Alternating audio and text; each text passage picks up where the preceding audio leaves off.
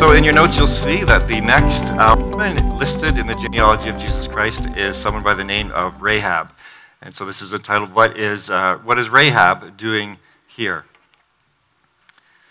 Rahab is uh, introduced in uh, Matthew chapter 1, verse 5. And uh, let me just uh, up on the screen in a second.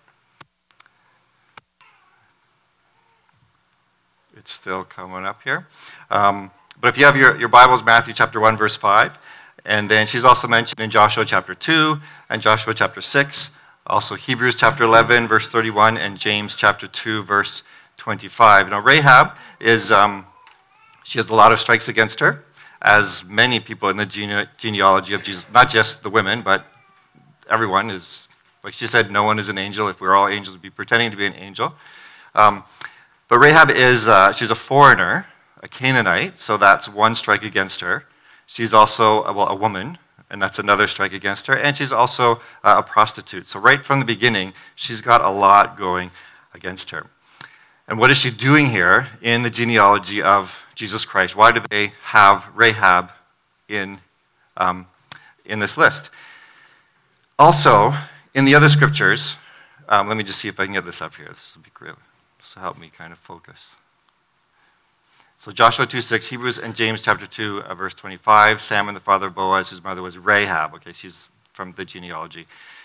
It's interesting to note that in all the other scriptures where she's mentioned, she's always labeled as a prostitute. So, for example, Hebrews chapter 11, by faith, the prostitute Rahab, it doesn't just say by faith Rahab, she's known by faith, the prostitute Rahab, because she welcomed the spies, was not killed with those who are disobedient. Uh, Hebrews chapter 11, sometimes we call this the, the hall of faith. And if you remember, it starts uh, describing what faith is, and then it goes through this long list of these people that had great faith. You know, by faith, this person did this, and by faith, this person did this. And then Hebrews 11 and 31, by faith, the prostitute uh, Rahab, because she welcomed the spies, was not killed with those who are disobedient. And it's just funny. I think, why, why is she labeled, you know, prostitute? None of the other men in chapter 11, if you, if you want to look there, they, they're not like labeled.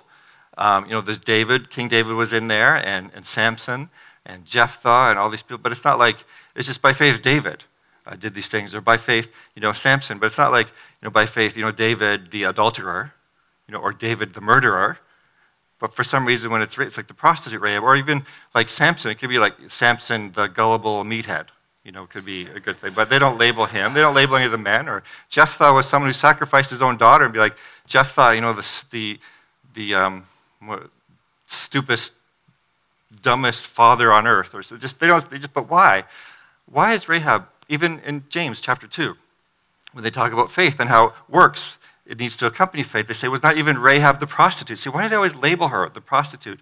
Was not even Rahab the prostitute considered righteous for what she did? Couldn't they just say, was not even Rahab, you know, considered righteous for what she did? But for some reason, she always has this label. Like she always has these strikes against us. And I think it would be easy and also very um, appropriate to preach a sermon on Rahab. The reason why she's in the genealogy of Jesus Christ is introducing the gospel um, about, uh, you know, your past does not define you, and anyone can be forgiven, and anyone can be redeemed, just like Rahab, you know, who used to be a prostitute, and, and now she's a believer.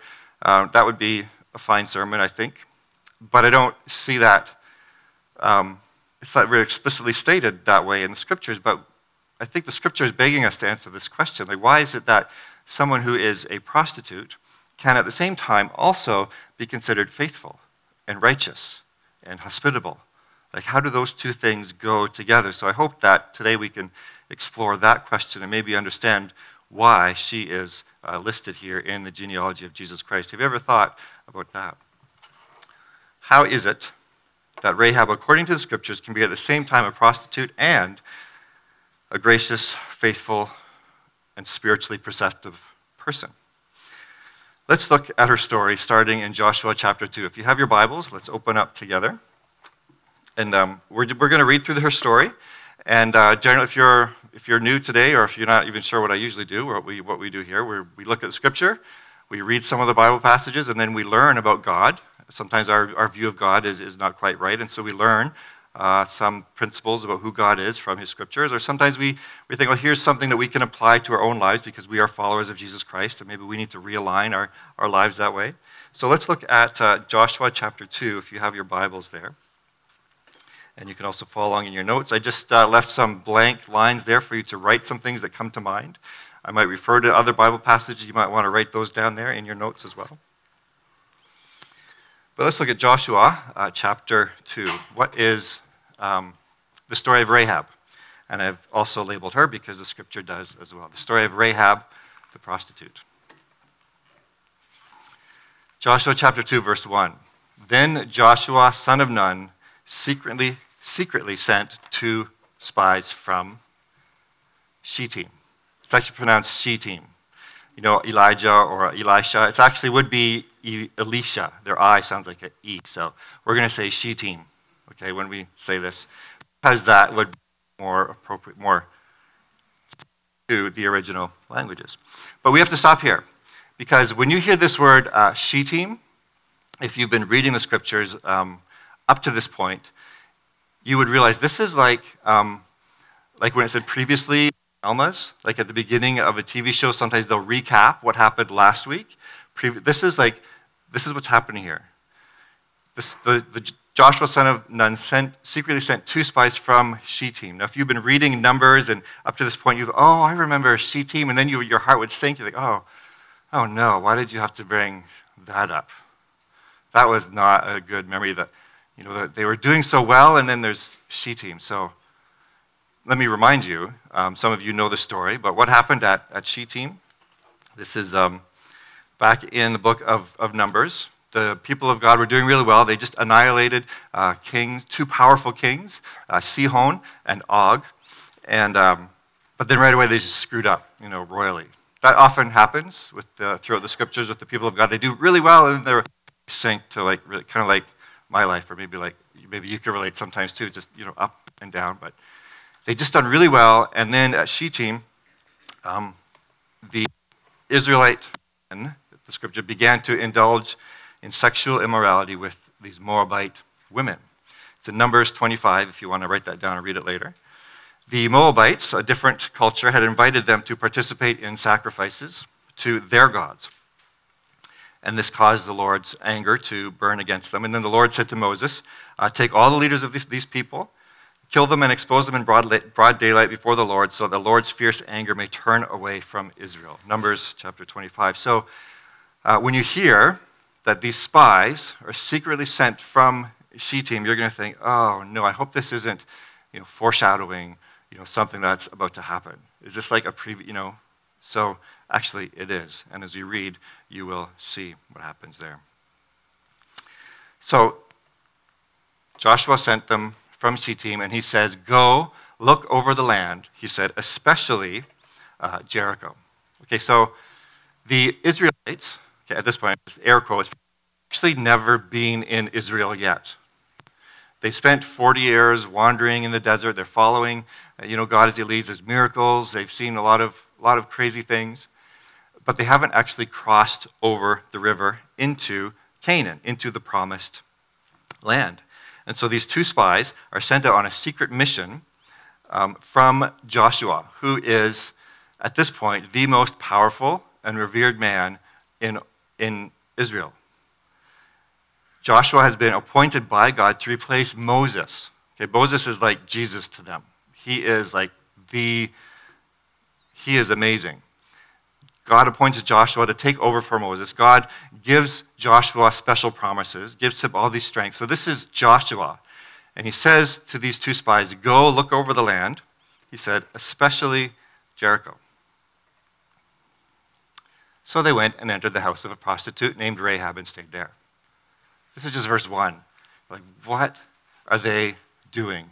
And you can see maybe the irony or a little bit of the foreshadowing when they say these men came from Shittim and now they go and spy out the land, and they're just like, right away, they go into a prostitute's house.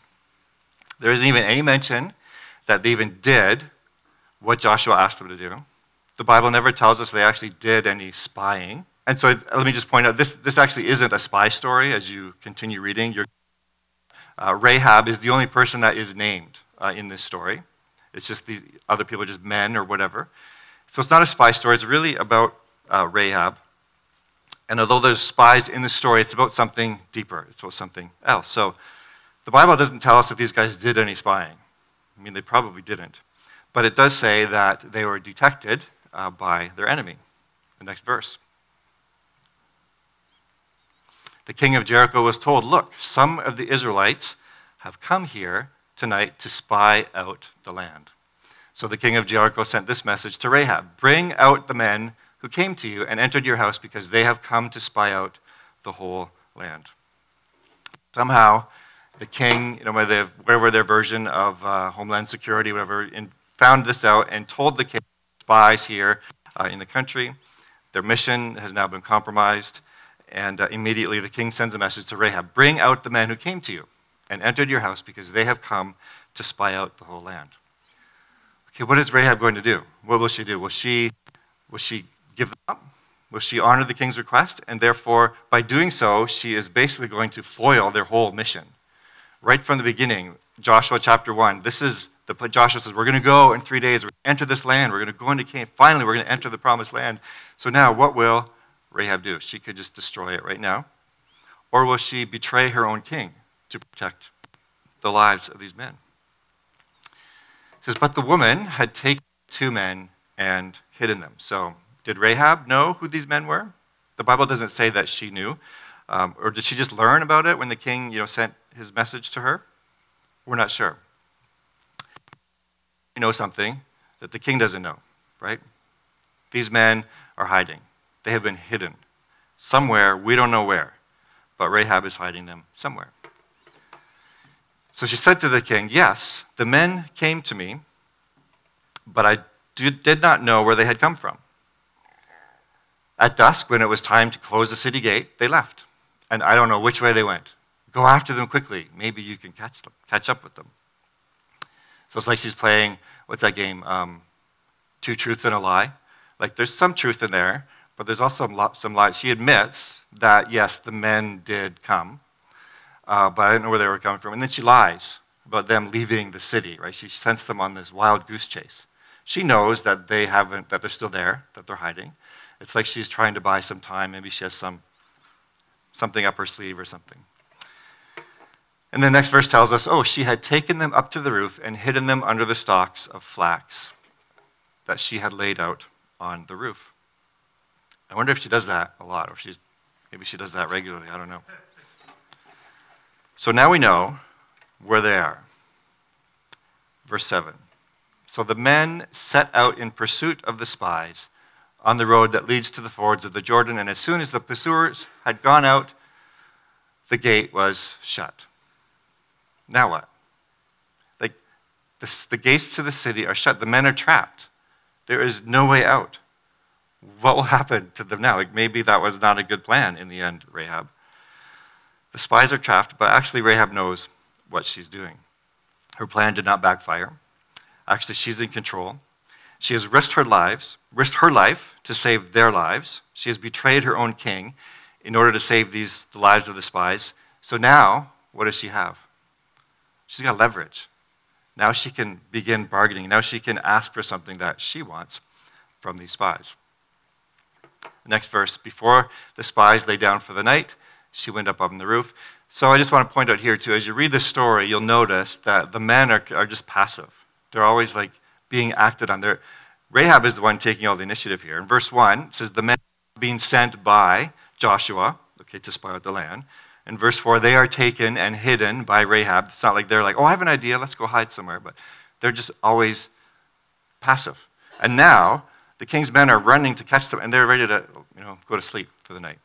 So, but Rahab has a bedtime story for them. She comes up to them and she says to them, and this is really significant, these next few verses. She says, I know that the Lord has given you this land, and that a great fear of you has fallen on us, so that all who live in this country are melting in fear because of you.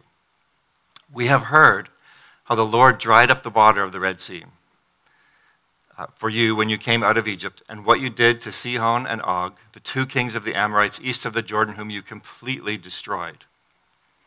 When we heard of it, our hearts melted in fear, and everyone's courage failed because of you.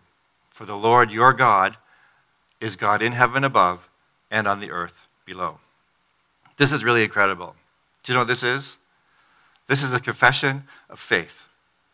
a confession of, of faith in God by a woman, nonetheless. Not only a woman, but a Canaanite. The, the, whole city was, was doomed for destruction.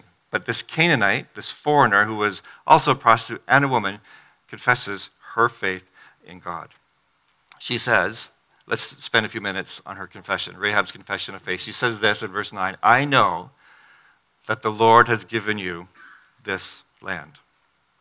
She knows that the Israelites will not conquer the land through their own military power or through their own strength. God gave it to them. That's pretty, that's pretty good theology, right? Sometimes we think, oh, I did this because of my strength, or my, but we don't realize everything comes from God. She gets that. She says, I know that the Lord has given you this land. She's showing these spies that she's, she understands. And then she uses these words Our hearts melted in fear, and everyone's courage failed. It makes us think, does she know like some of the songs that the people of Israel sang?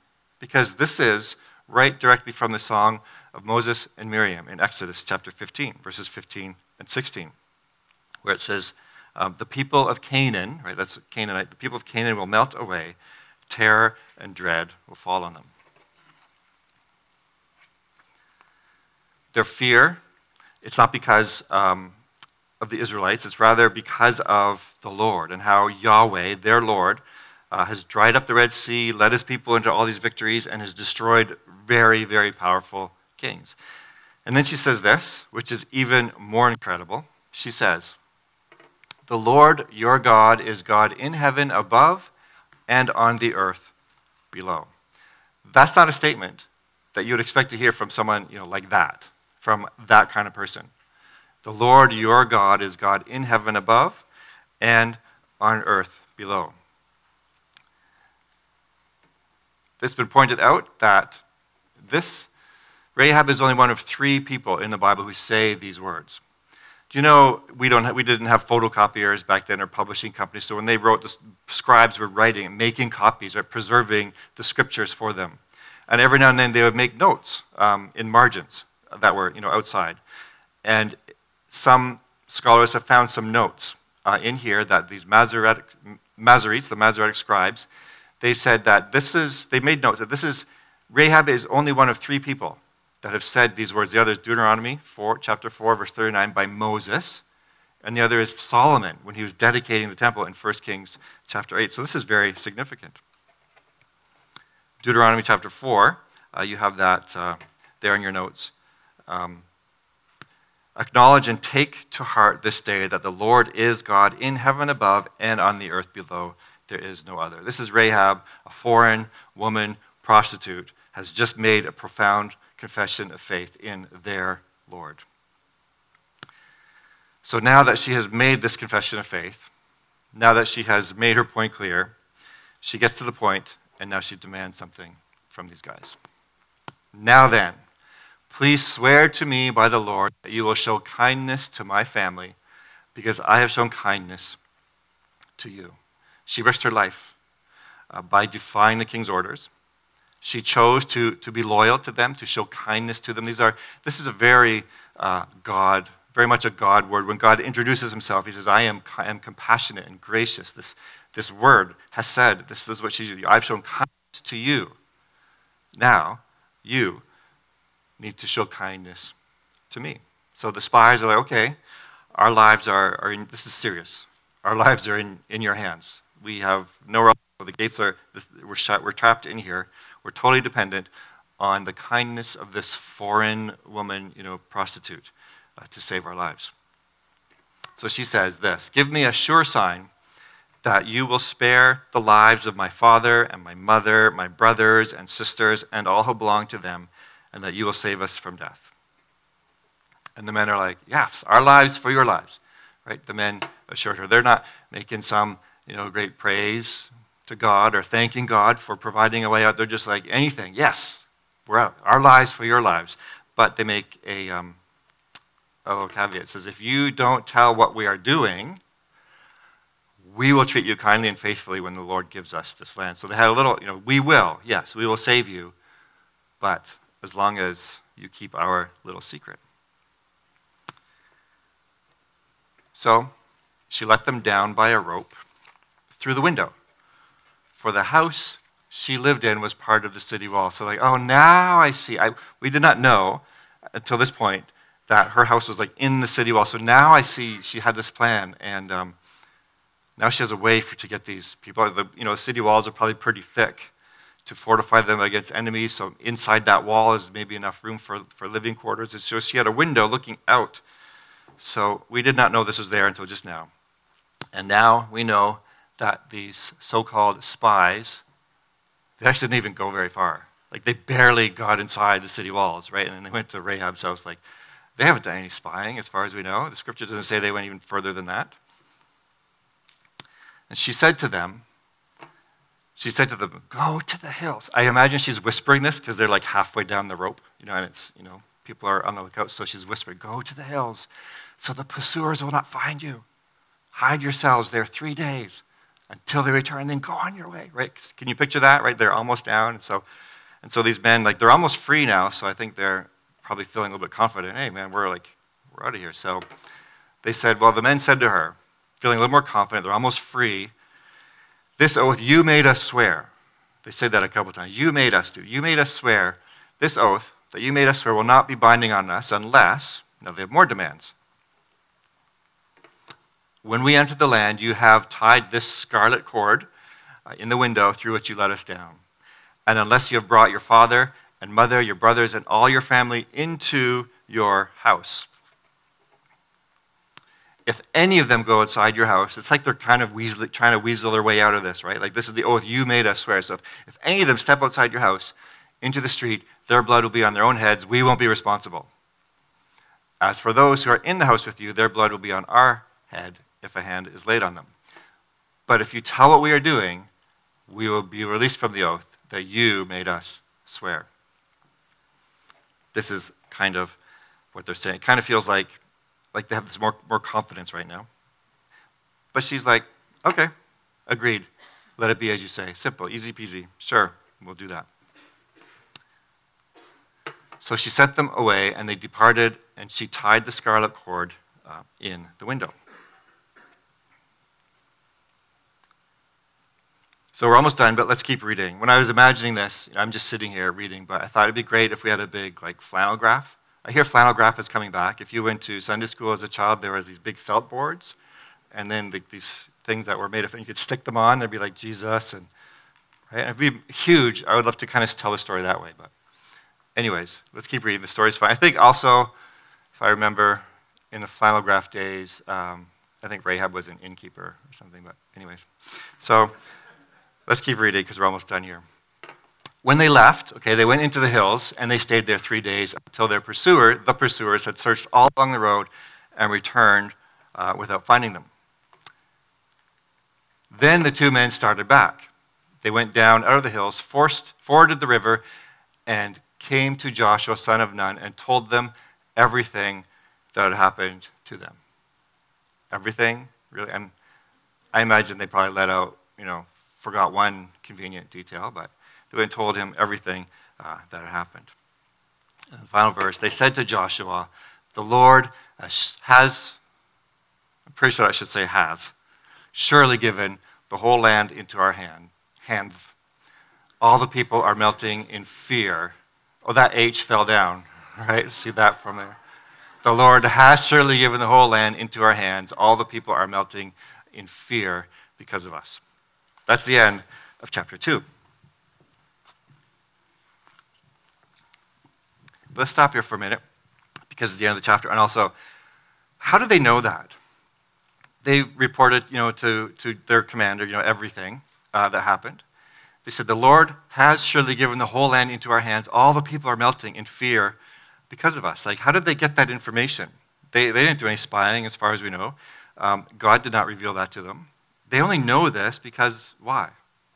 Because the prostitute Rahab told them. And it's like, it's basically verbatim what she, they're just repeating almost word for word. This is what she said. And they're telling this, all the people are melting in fear because of us. Do you remember there is another spy story you know, from your Sunday school days, or maybe if you've been reading Numbers lately, uh, or you just remember uh, from when you read the Bible, there's another spy story that did not turn out very well.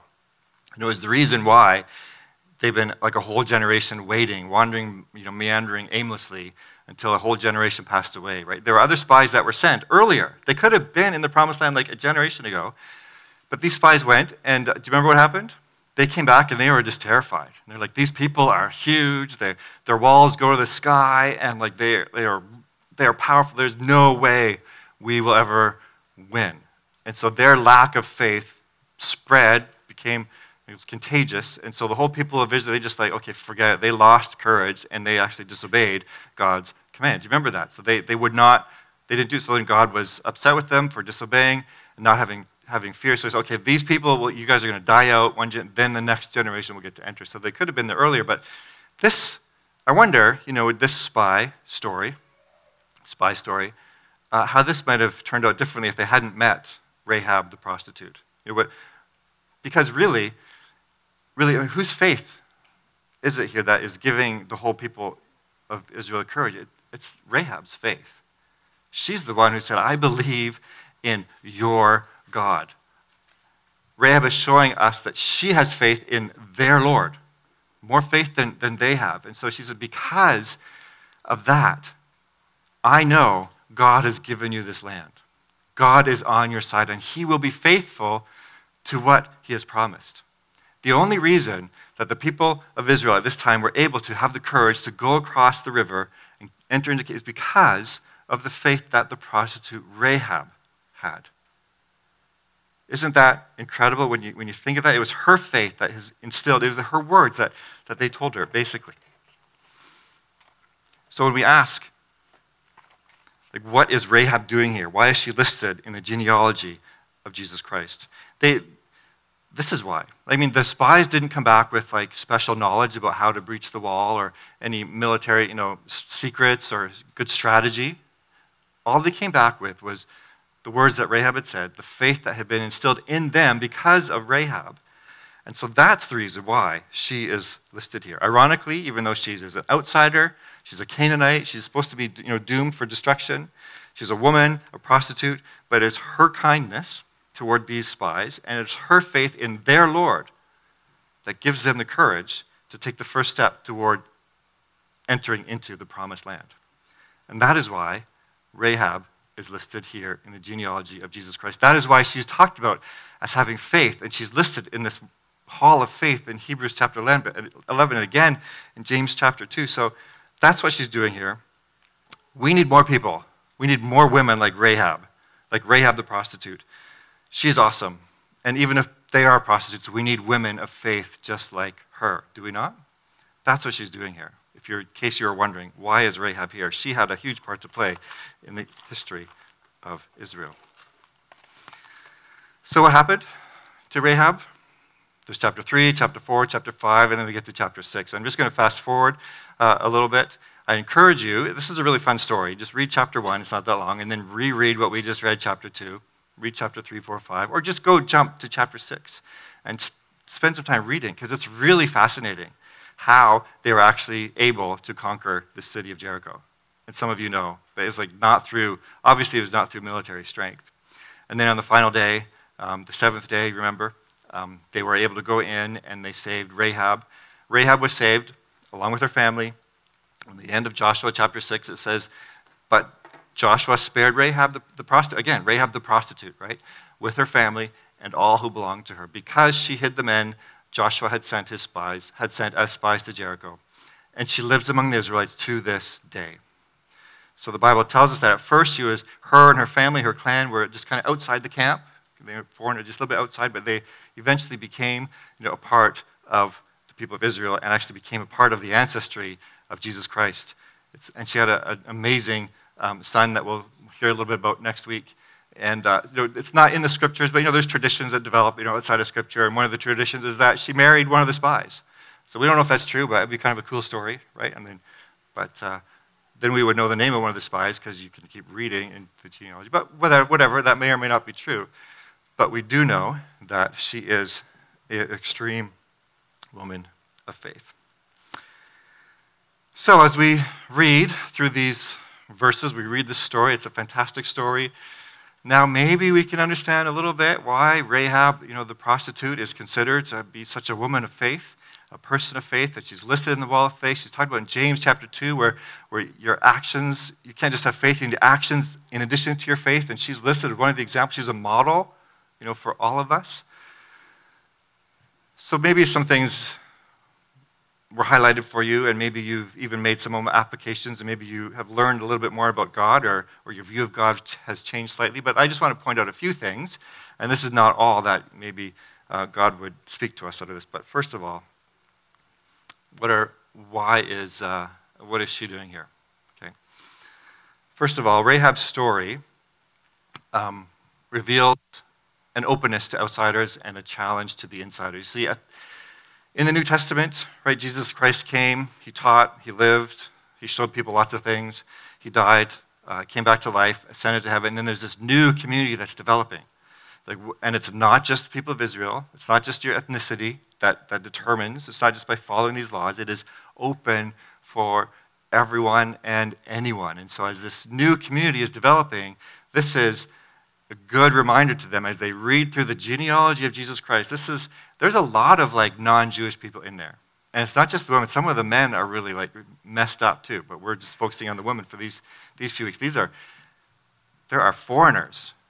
There's always been room for foreigners. There's always been room for outsiders in the people of Israel, and now they're awakening to the fact.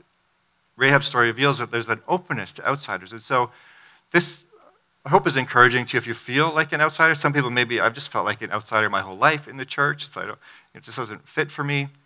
I love Jesus, but maybe maybe you feel a bit of an outsider. All through scriptures we see there's an openness. There's almost a preference for people who feel that way, who are out like prostitutes or a tax collector, right? Rick, Pastor Rick last week mentioned that Matthew was written by a tax collector who is usually shunned. There's an openness to outsiders. And then there's a challenge to those who are on the inside.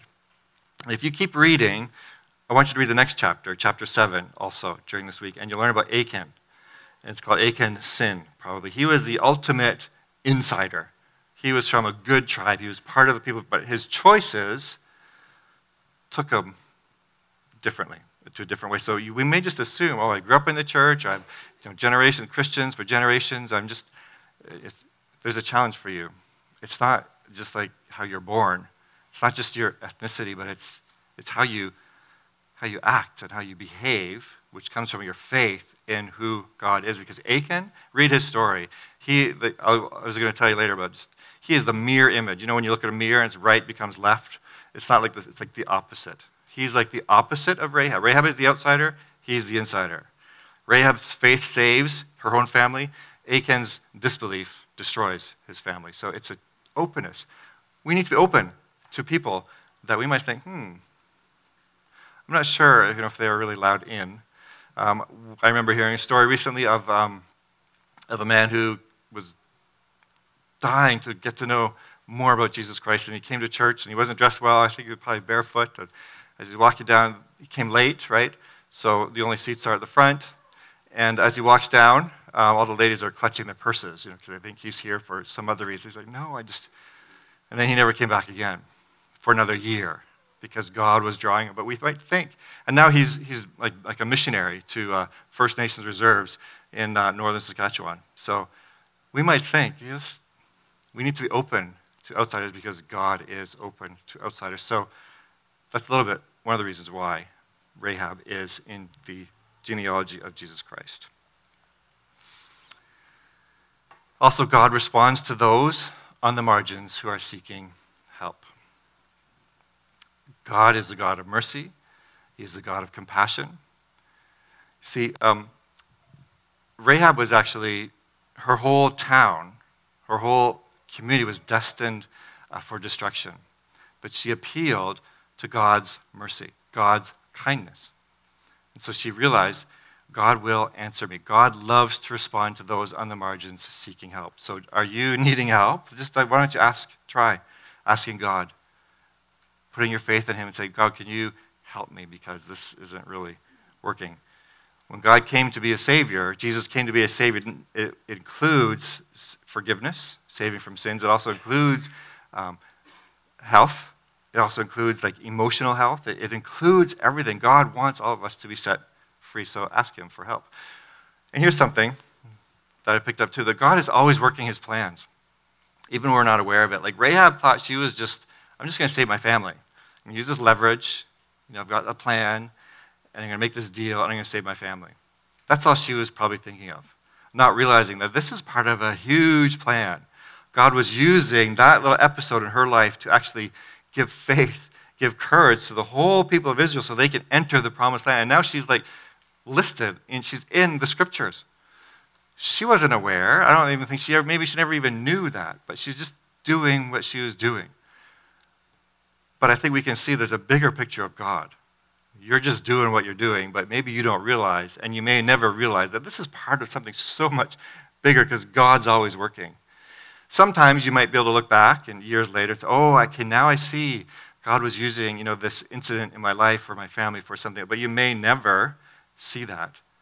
But you know God is working and nothing's going to thwart his plans. And he actually might be using things that are happening right now in your life for a bigger plan. And you won't know until sometime when Jesus comes back and tells you, reveals to you what was going on. So that's just how great God is. And finally, one other thing we can pull out of this is that mercy triumphs over judgment. Rahab knew they were doomed for destruction. Rahab knew that these people were coming in and they were destroying all these kings, but she appeals to God's mercy. She appeals to God's kindness. And so, because of her, I mean, it, her whole community was not wiped out. Canaanites actually ended up living among the Israelites, her family. So she appealed to God's mercy. And even though there was a, a declaration of judgment, of destruction, God relented in her case because he loves mercy.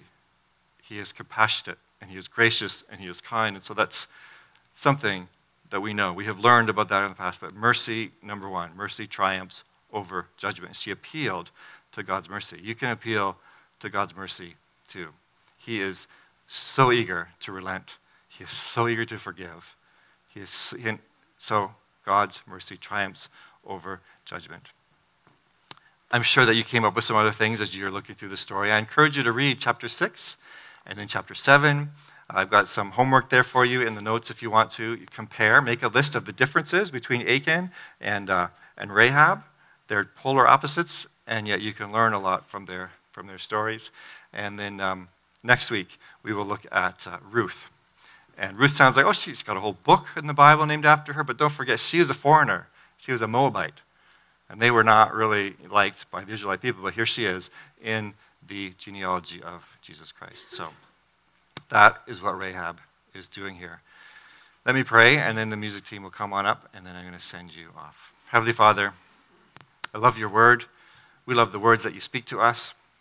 We love Jesus. We love your scriptures, and thank you for uh, illuminating and teaching and correcting and showing us all sorts of things uh, through your Holy Spirit. Lord, I thank you that you are a God of mercy, you are a God of love. I thank you that your stories are so interesting. And I pray that as we dive into your scriptures this week, as we read um, in our devotional time, that you would continue speaking to us and revealing new things to us and drawing us closer to you.